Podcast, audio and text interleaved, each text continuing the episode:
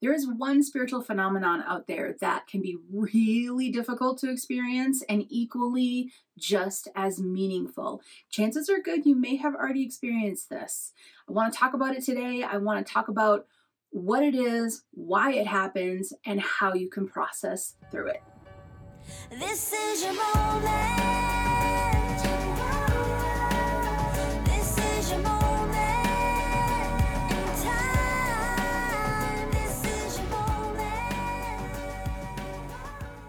Spiritual witnessing is what I want to talk about in this session. Chances are really good that you've most likely already had it happen to you before.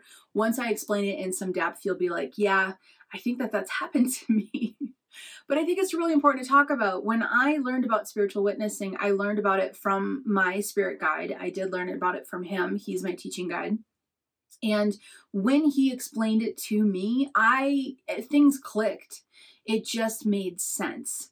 And I learned about it because of an incident that had happened to a friend of mine. This incident happened. I'll tell you about it. It's pretty intense. And once I heard that that situation unfold, I went to my guide and said, "Why would that happen to her? Why would that happen?" And that's when he explained to me it's called spiritual witnessing. So, let's talk about what it is.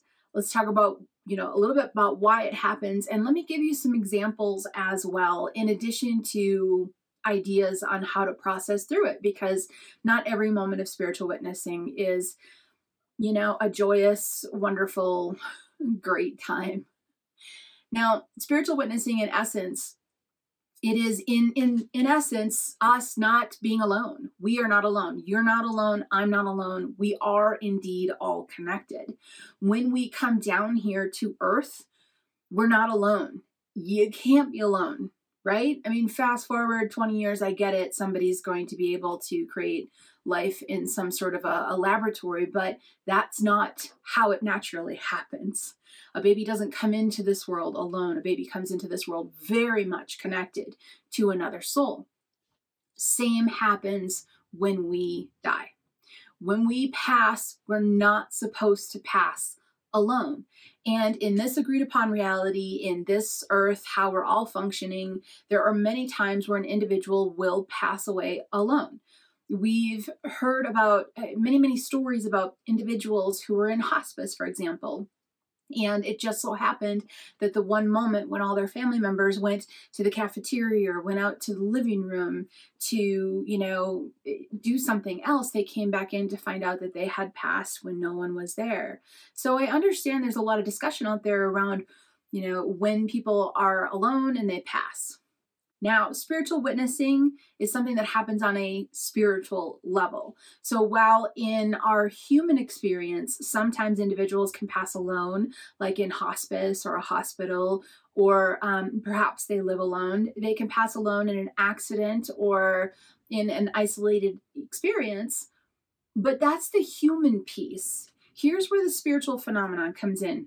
Even if we are alone in our human existence, we're never alone when we pass. Never, never.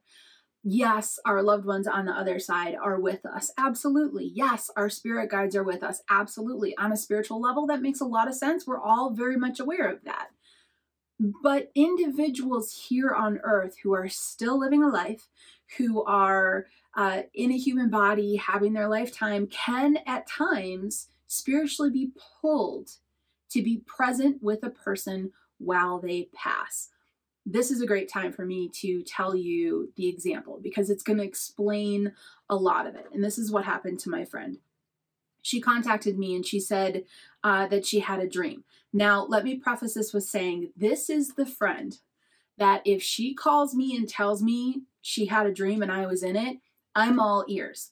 I listen because this is the friend whose dreams scary come true. Like accuracy beyond accuracy. If she called me up and said, Don't leave your house today, I would not leave my house today.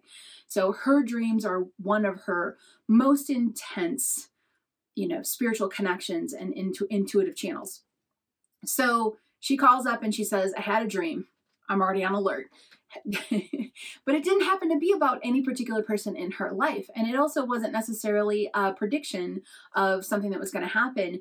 It was something that happened in the moment. And the dream was that she was near home, but she was down a couple streets. She was standing, I, I, if I recall, she wasn't quite sure exactly where she was. She just knew she was close to home, if I recall.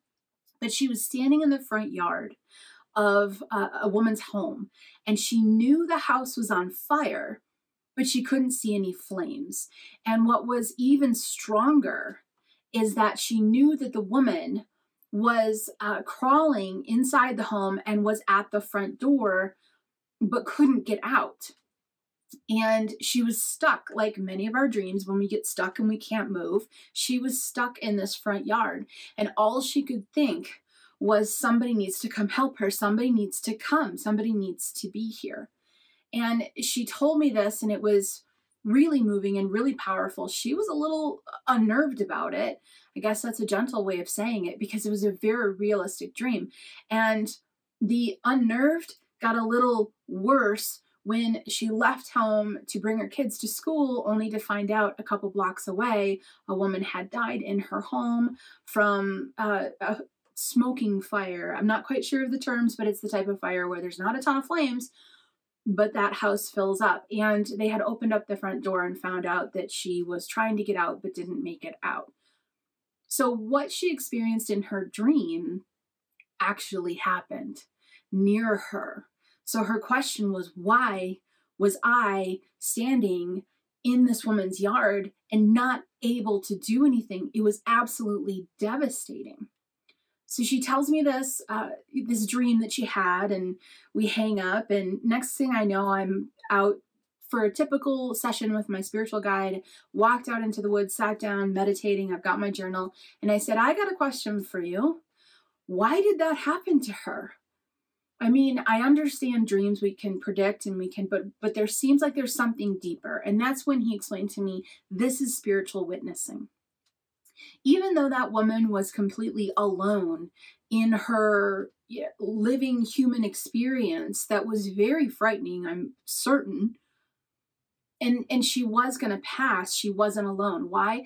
Because this friend of mine was there and was present but was there and present spiritually not physically. This is spiritual witnessing this is spiritual witnessing. So while there might not be a living person nearby, this individual, and I'm not even going to say this individual who's dying, I'm going to say this individual who's leaving Earth, who's returning home. We're not supposed to be alone when we come in, and we're not supposed to be alone when we depart. So when an individual passes, if there isn't a living human in their vicinity with them, connecting with them, aka another soul, then another soul will be called in. This is spiritual witnessing.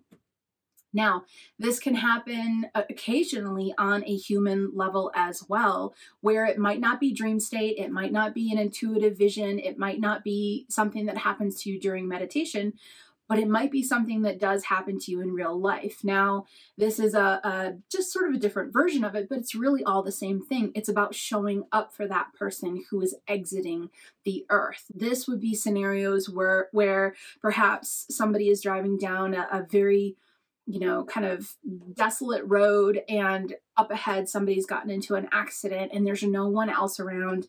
That person ends up pulling over, getting out, being with them in their last moments, being with them in their last moments. That's spiritual witnessing. So it can happen when we're, um, you know, face to face with another individual. What we need to remember is that that experience, even if we don't know that person, even if no one else is around when it happens, even if we're doing our best to help in every way we possibly can, we're still a soul showing up for another soul. That is what spiritual witnessing is. We all come in here together, we all leave, and we're all connected. So no one ever passes alone on a soul level. Might happen on a human level, but it will never happen on a soul level. This is a process that can be difficult, can be really tough to experience This is uh, one of those moments where it can shake you. It can be upsetting for you to experience it. Perhaps it happened in meditation or a dream state or just an intuitive vision or moment that you had. And it's not comfortable always. Sometimes it's very beautiful and it's a, it's a situation where you're like, this feels very natural and this is okay. And I'm present and I'm here for you. And this is, this is a wonderful thing. But sometimes it is harsh like what my friend experienced with her, um, not necessarily neighbor, but somebody that lived nearby who was leaving and just isn't going to leave alone. There was another soul there to see, to witness, to say, You're not alone. But this can leave us in our human mind, in our linear mind, really shook, really shook, rightfully so. Do we ignore that, brush it off, walk away, no big deal? I mean, if that works for you, if that's your groove, if that's how you process, we all process different, go for it. But the majority of individuals that I've met who have experienced spiritual witnessing have been left with, I kind of feel bad about saying this, but I wish I didn't see that. Or I wish I did. Why did I have to see that? Or why did I have to explore that? This isn't selfish this isn't um you know why me? I don't want to help. That's none of this. It's a very real human feeling of that was difficult. Why? Why you know and why me as well? Here's the thing. When you're a compassionate soul and my friend is she's amazing. When you're a compassionate soul when you're giving when you understand connection when you are